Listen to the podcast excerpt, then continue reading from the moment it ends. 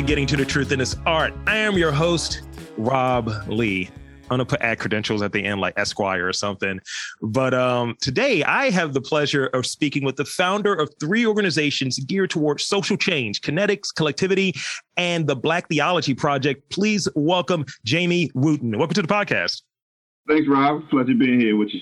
Um, I'm, I'm happy to have you on. You feel like you're, you're a big get. You're a big get. I'm, I'm happy that I was able to secure it. It's like it's a version of securing the bag, but with a person. no, I'm honored to be on with you, man. Thank you. Thank oh, totally. You. Totally. So, uh, for those who are undipped, uninitiated, give us those vital statistics, those vital stats. What's your background and what inspired you to pursue your work? Oh man, born here in, in Baltimore, I think much sort of growing up in the black church tradition sort of shaped me in, in many ways. Um, my first sort of professional job was with collective banking groups, so working with over 200 churches in faith-based economic development. That sort of led me to Kinetics, was the sort of information ministry where now I do consulting around communications, digital strategy, issue, issue education with faith-based organizations, theological organizations, movement-based organizations around the country. And then most like recently with uh, collectively, I think a lot about my dad. My dad grew up here in Baltimore. He had to drop out at eighth grade because he was the oldest and had to go to work. And um, you know, he went on, was able to open five dry cleaners and several nightclubs in the city. Yeah. And then my sister later on went to George Washington Law School and opened two pizza delivery stores in the city. But you know, I lost my sister a few years ago at 56. I mean, at 53, my dad at 56. So I think a lot about like this culture of health and sort of how we are often, you know, seemed as resilient, but this sort of grind will take you out yeah. as well. And so for me now, like mobilizing resources, making sure black-led organizations have what they need to survive and thrive is key um, to our community, but also like to, the, to our health as well. And so that's important for me. That's that's that's important. I think having having those connections, very personal ones that you, you were describing there, just like the, the the struggle, the hassle shouldn't be there. And I kind of, you know, it's this notion I've been working with recently of we're, we're not going to wait for that that magic bullet, that magic key. No one's coming. The reinforcements aren't coming. We have to be able to to do it ourselves. So if it you know is working within a community, working within a network, and being able to pull these things together, that's kind of what I see coming from from from what your a lot of what your work is. Um, and so that kind of leads me to my, my, my next question. Um, I find that people get frustrated in finding information on, on resources and support for organizations and change. Um, I, from my vantage point, it's very decentralized. It's like, all right, I can go here and find this. Not not everyone is savvy enough to kind of do that um, that Google alert, you know, of updates, uh, grants, or, or what have you. So so speak on some of the assets that are available um, through collectively. Yeah, again, we, we launched in 2019 to be a resource for those that seek to find, fund, and partner with Black social change organizations. Sort of the backstory was in 2015, after the murder of Freddie Gray, I came together with a coalition um, to form Baltimore United for Change. And it was during that time that we created the Skills Bank as an on ramp for folks who weren't necessarily on the ground, but they were trying to figure out how they could plug in. So I'm a mental health provider, I'm a lawyer, I'm a teacher, I'm a graphic designer. Like, how might I be a part of what's going on? And we had over 260 individuals and organizations join our Skills Bank. We sort of used it internally as a coalition. And the goal was collectively in 2019 was how could we create a more faith forward um, platform, invite all Black led organizations to uh, be a part of it. So now we have over sort of 140 organizations mapped by area focus and neighborhood. We also heard um, from foundations at that time that they didn't know where these black-led organizations were. Yeah. So we said, okay, we want to take that excuse away. Let's create this platform so you can go and see and begin to search. But also for us, for the individual who may say, I want to start a mentoring program and maybe there was no place before to do some due diligence to see maybe there's 10 mentoring programs in the community already. Maybe I should be partnering or collaborating or, or finding a, my niche in the community. Uh, we also started with our, our, monthly micro grant where individuals can submit a two to three um, minute video and the community at large votes. All of our grants have been no strings attached, trying to be somewhat disruptive in the philanthropic sector yeah. where it often comes with a lot of strings and a lot of paperwork so we tell individuals like you can um, pay your rent if you need to pay your rent. you can um, go to spa if you need to go to the spa. Like this, truly, no strings attached. We know that often our people have been pouring from an empty cup. Mm-hmm. Often those who are founded nonprofits are not paying themselves or paying themselves what they deserve. And so we want this to be as light as possible and say like, look, we, we got your back, we support you, and we want to uplift and amplify the work you're doing in the community. It's, it's very important. And going back, I want to talk about a little bit of like my observation. Maybe it's the same for you being you're from here. Baltimore is not huge, but it's very it's kind of weird how you you won't know someone in your same zip code that does mm-hmm. this very thing that you might be interested in. And uh, the other thing I've noticed that, that you're you're ham, hammer on the you know nail on the head.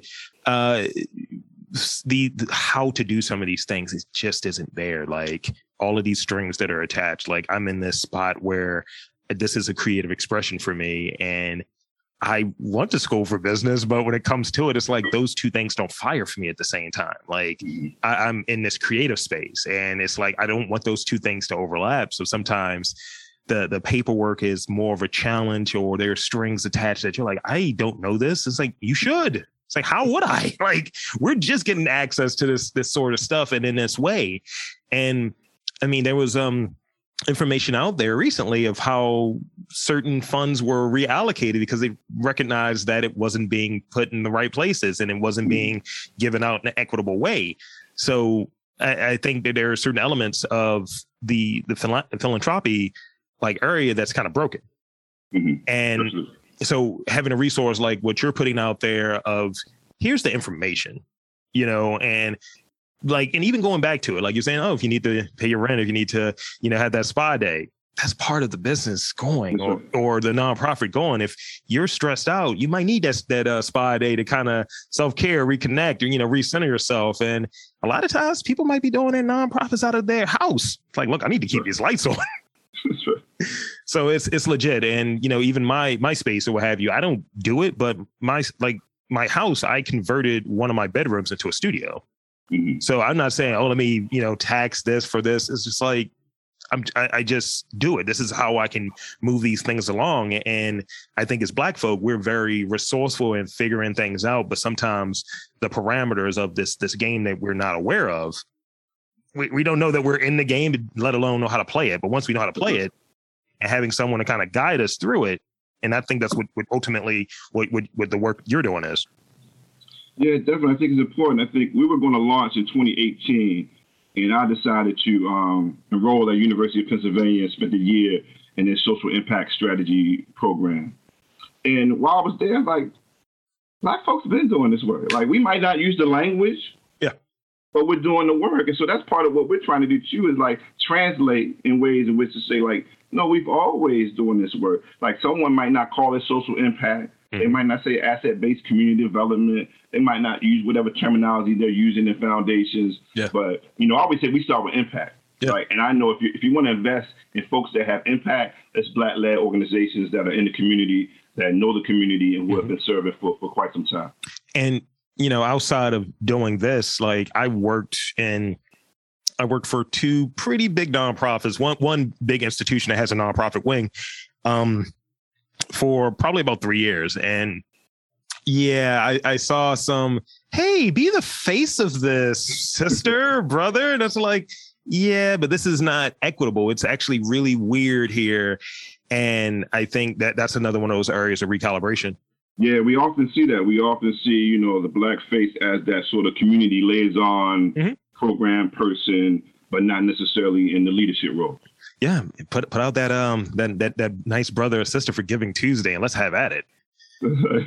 uh, so going going back a little bit, you, you talked about your your dad, you talked about your sister. Is there an experience maybe from that you look back on that you look at as very informative or very influential that you kind of even that even helps you to this day. Like maybe a, a piece of advice that you got when you were younger or maybe an experience that you're like yeah that's something that really stuck out to me and i still harken back on that to this day.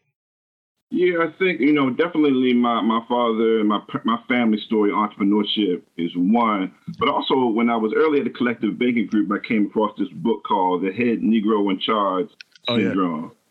And um, that led me to Ella Baker and her work around participatory democracy And so it really was looking at working in the church, which is this hierarchical institution, really put me on the path of beginning to look at networks. Mm-hmm. I felt like in the church community, we weren't using the congregation, all the assets, all the tools that we had to the best of our ability. So I think it really was sort of that head Negro in charge syndrome got me started thinking about networks. So a lot of the way I sort of move is around how do we build decentralized mm-hmm. networks, knowing that we have all the gifts and talent we need in community and that these hierarchical institutions don't necessarily serve us well.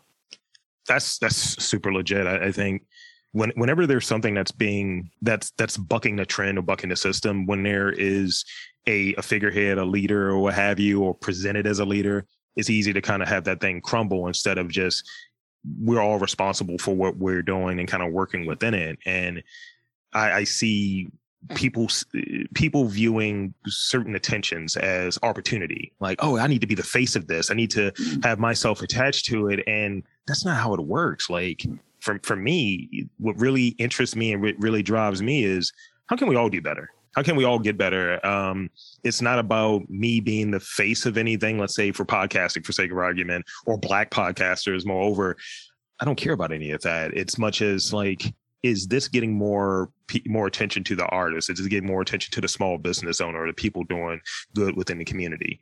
And that's that's really what the payoff is for me. It's like, um, what do I call it? Uh, it's like public service in many ways. That's how it feels to me. Yeah, I mean, for us, like when we do our monthly micro grant, one of the things you must do is um, insert a principle from the Nguzo Saba. So one of the seven principles, seven principles of Kwanzaa. Yeah. And like that's our way of beginning to attempt to center principles yeah. as opposed to personalities. So what are these sort of principles that unify us as opposed to a sort of figurehead? And so that's the next work that we'll be beginning to move into as we move to year three around how do we really begin, begin to begin to be intentional around the work and center these values and principles to sort of build a stronger community. Values and principles what what really values and principles of what really is that that north star that guiding that guiding principle that really says, oh, are you when you get lost, right? What mm-hmm. brings you back to the the reasoning, your source? So the goal of this is Baltimore, Baltimore, Baltimore. And I can always come back to it. And secondarily, artists, small businesses, things like that. So when an episode doesn't go right or I have to try to bring someone in or it just isn't the most ideal situation, I can always go back to what's your purpose? Why are you doing it? Mm-hmm. And that that always shines true. That's how I know it's a true thing. That's it. I mean, principles is, is that's what guides me. I think that's that's important that you sort of figure that out early on. And again, I think the reality is we are stronger together. And, and like if you're trying to do this as an individual and just be the figurehead, um, has not worked out that well for us. I think that it, it really is the strength within the collective. So that's what we're trying uh, our best to do.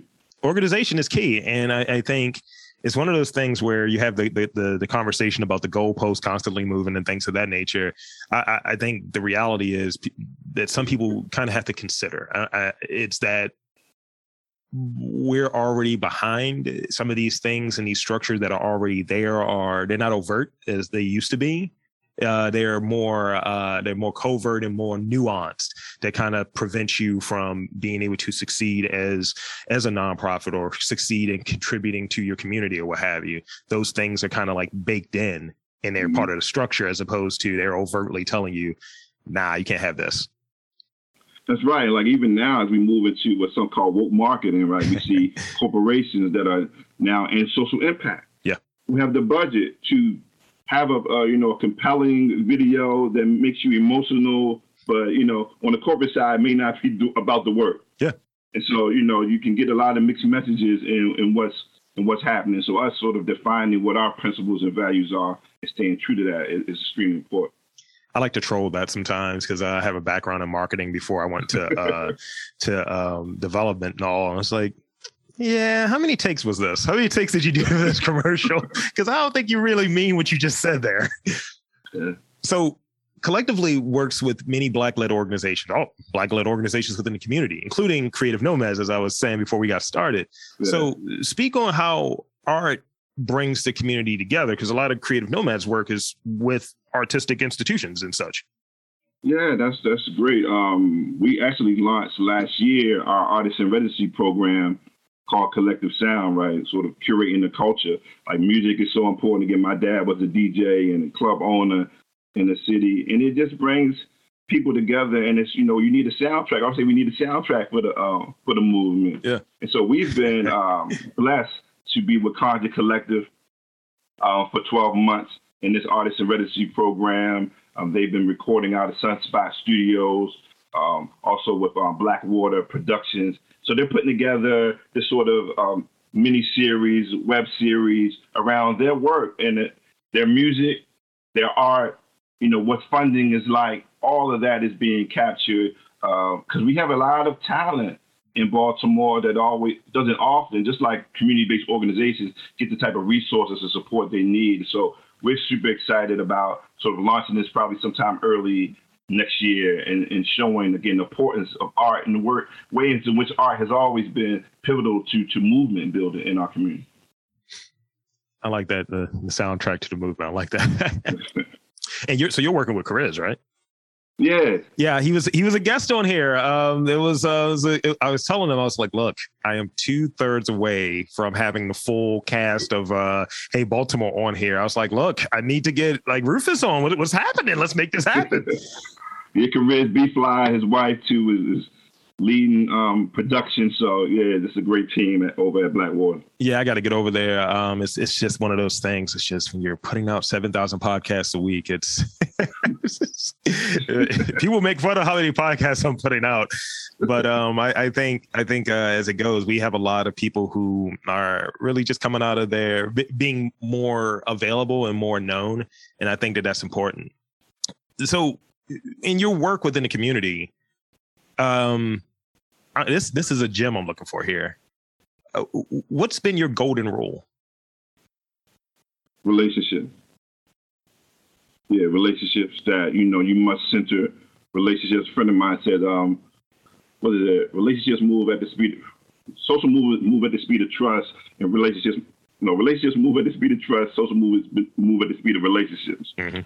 Right. So relationships is big key. So we launched and always said, you know, we're gonna spend our first two years deepening relationships, touching as many people as we can, and as we move into year three, um, become more intentional.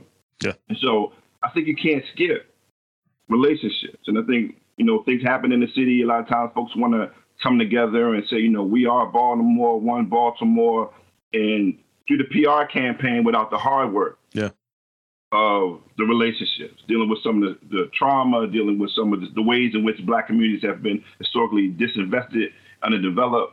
So I believe in relationships. I used to say, you know, looking at networks, that ideology is the glue that holds decentralized organizations together.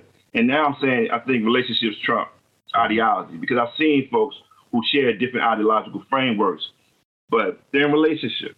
Mm-hmm their community. They can say, man, I don't mess with you on this or you wrong about that. But yeah. it's the relationship that holds them together. And so I say put relationships first.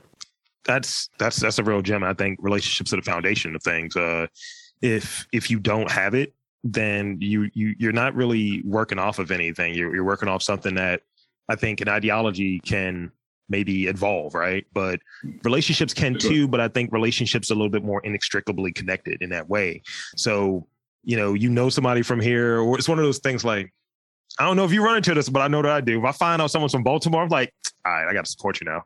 This is what it is. it's kind of one of those things right there. It's, it's that relationship of being like, what part of Baltimore? East side or west side? You almost had to do that a little bit. We can wrestle with, with ideology when yeah. we're in a relationship. But sometimes if you start with ideology, then it's like, well, I don't mess. I don't mess with Rob. That's a hard stop already. Yeah. yeah, yeah, yeah. yeah. Um, yeah that's that's that's huge. Um and yeah just being there like there's a lot of people because you you touched on woke marketing I, i'm going to steal that i'm going to use that conversation so much now but it's kind of one of those things where you you see people who are talking and they don't have boots on the ground they don't have their ear to the street knowing what's going on and what i try to pride myself on is being able to have crossover that i can talk to the the weird white folk or what have you or the weird black folk i can talk to just this this dude that's like he he, he might have had the cleanest record or have you and be able to talk to these women talk to the queer talk to everyone mm-hmm. and i think it enables you to really establish those relationships because you're not soloing yourself. I think if you start soloing yourself, then there's only so many conversations you can have, and then your reputation is what that is based on maybe really, really minimal minimal information.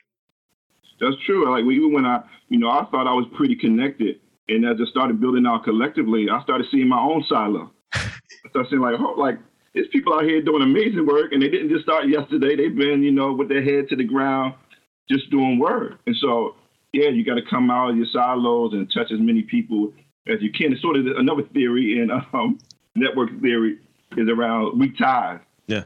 Weak ties versus strong ties. And this sometimes it says that, you know, you sort of exhaust your strong tie relationship. So you and I, we talk every day. Therefore, you know, you know if I need a job, you know what what I what opportunities I might be looking for. But it's weak ties yeah. where those new opportunities often emerge. And so I also tell people like, make sure you're putting yourself in places with weak tie relationships because those weak ties also have strong tie mm-hmm. relationships, and that's often where your new opportunities may emerge. Yeah, um, because one of the things I'm I'm learning and being in this spot and kind of learning everything on your own. You know, you're getting some support, but pretty much you have to be the one that does it, right?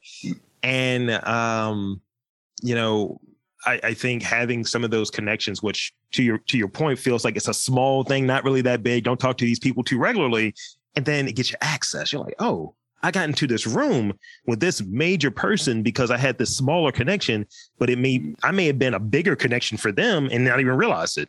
Mm-hmm. And I was like, oh, okay. So this is this is how this works. And it's kind of like unlearning bad habits because I think networking or having relationships to me always felt like weird because I think people were abusing them and using them for for gain, one sided gain, instead of it being it's not a quid pro quo kind of thing, but instead of being, hey, you got something or, that I can you know do, or hey, I thought of this opportunity, or I brought you up in conversation, and I think this would really be a good connection point. and not really thinking about it like that and mm-hmm. doing it earnestly, but just doing it like, how can I gain moving on? That's right. Sometimes for me, again, it's just building relationships as many as you can, and then there's moments when somebody says Rob, do you know Rob? You should know Rob. yeah.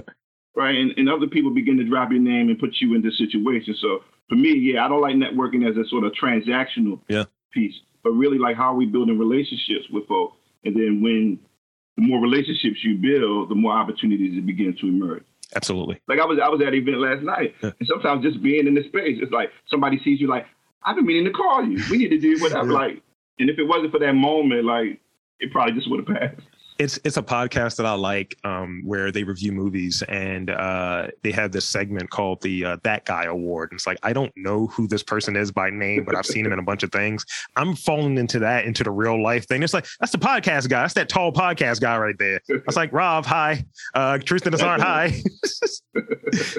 One of the goals of, of this podcast is to show Baltimore more authentically um, and, and not in that black trauma way, like not to exclude it because that's part of the conversation, but really have discourse on maybe if we're going to talk about that, why, but also let's talk about the cool stuff. Let's talk about the creators. Let's talk about all this different stuff that's happening here. It's an effort to have more say in the narrative, not to necessarily change it because the narrative is what the narrative is, but I think it's very limited. Yeah. Um, so when it comes to Baltimore, what do you think is missed by and large by the media? And what I agree with that, like narrative power is extremely important, and I believe narrative power goes hand in hand with resource mobilization. Because sometimes you know what you think of the community may say, well, we can't give them a, a, a grant too large, we can't give them a multi-year commitment, and so the numbers that we see, the fact that Black-led organizations only receive two percent out of the sixty billion dollars in foundation fund, part of that is, is narrative work. Yeah, it's white supremacy, racism, but it's also it's also narrative, the stories that we are being being told. Um, but to me, it's many amazing stories happening. Uh, again, I was part of Baltimore United for Change um, in 2015. What emerges out of that is Heber Brown and the Black Church Food Security Network. It's birthed, right, connecting Black farmers to Black churches. Uh, first in Maryland, Eastern Shore, and now he's hitting North Carolina and other parts of the country, doing amazing work um, since 2015, I believe ceasefire was birthed after that. I believe um, definitely We Are Us, the Black Arts District. Like it's so much that's happening just since 2015 that often these stories aren't told on nightly news. And I think it's important that, you know, programs like yours, that we continue to amplify, uplift, and tell our own stories because, like, our people need to hear it. Every time we give out a, a, micro grant, what I hear more than anything is thanks for seeing me. Mm-hmm. That's the number one thing. Like, thanks for seeing me. Like, check is good, but it's just good to know that people acknowledge that that I'm here yeah. and that I've been putting in work.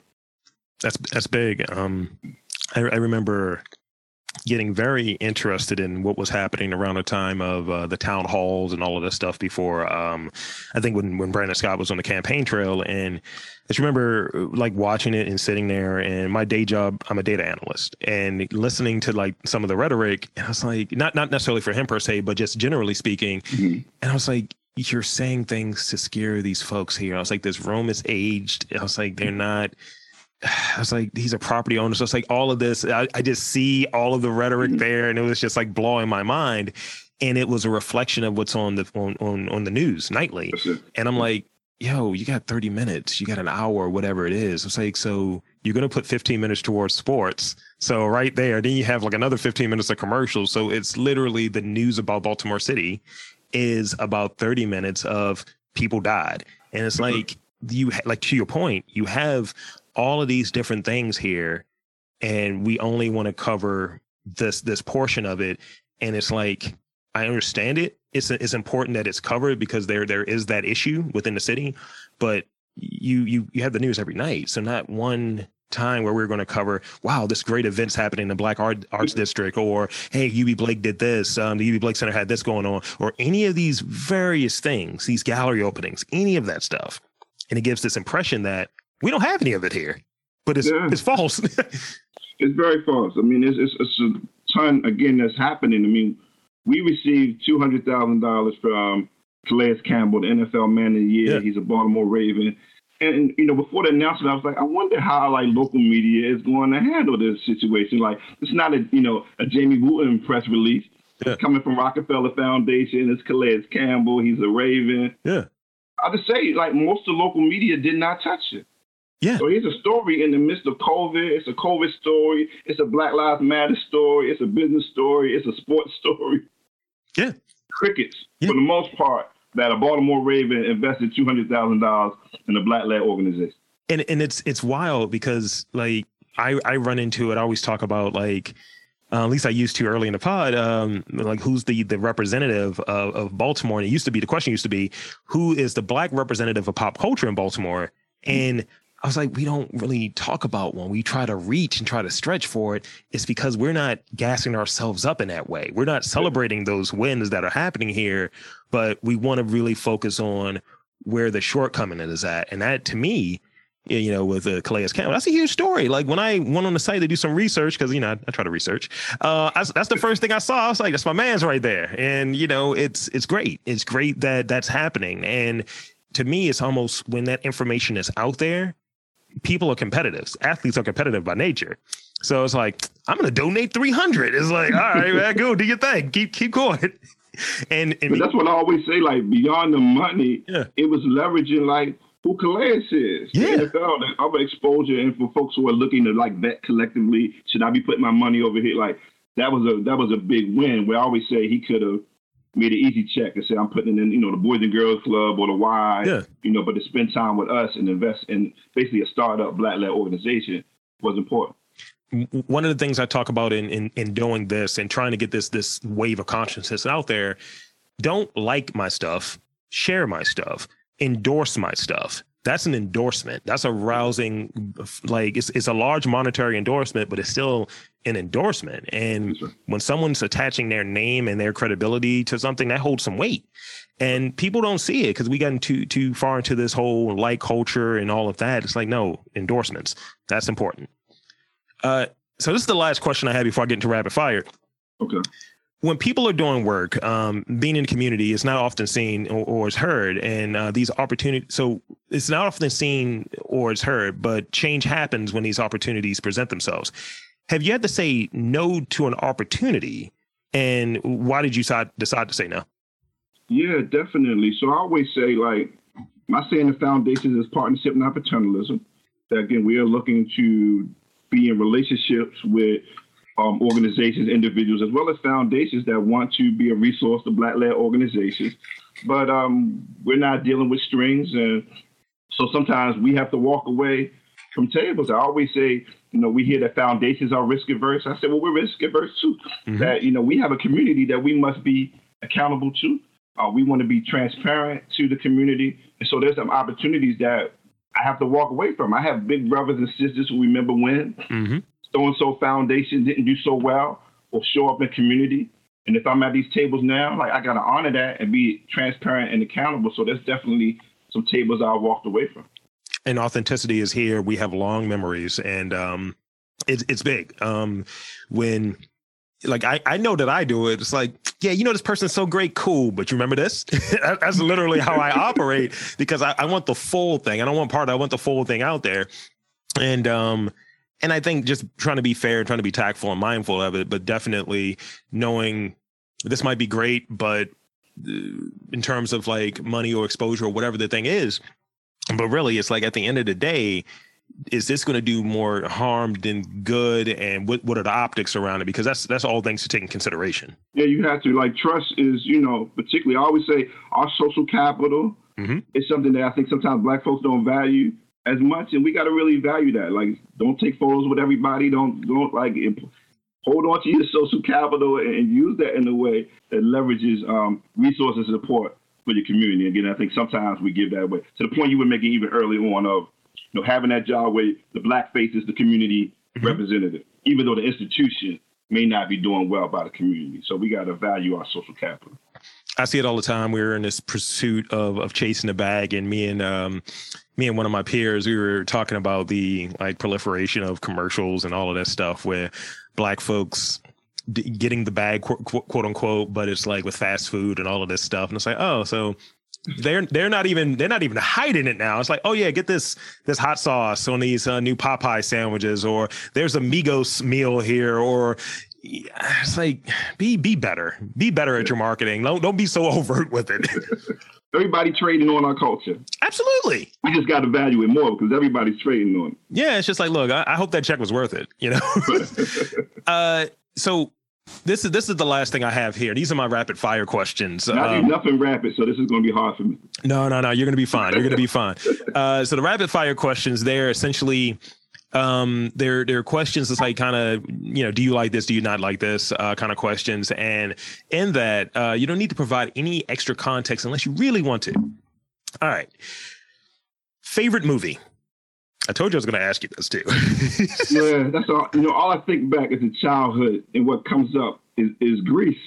okay, that, that's a good one. That, I, that we watched ten thousand times. So I'm gonna stick with Grease. Now, this one is a little longer, but is I think you can still get what I'm going for here. Where's your favorite place, destination, or country to recharge? Where do you get that energy from? You need to like take a step away, and then you're like, all right, I got some energy from being there. Uh, I would say um, Belize. Okay. Last book you read? Um, Impact Networks. What is your guilty pleasure?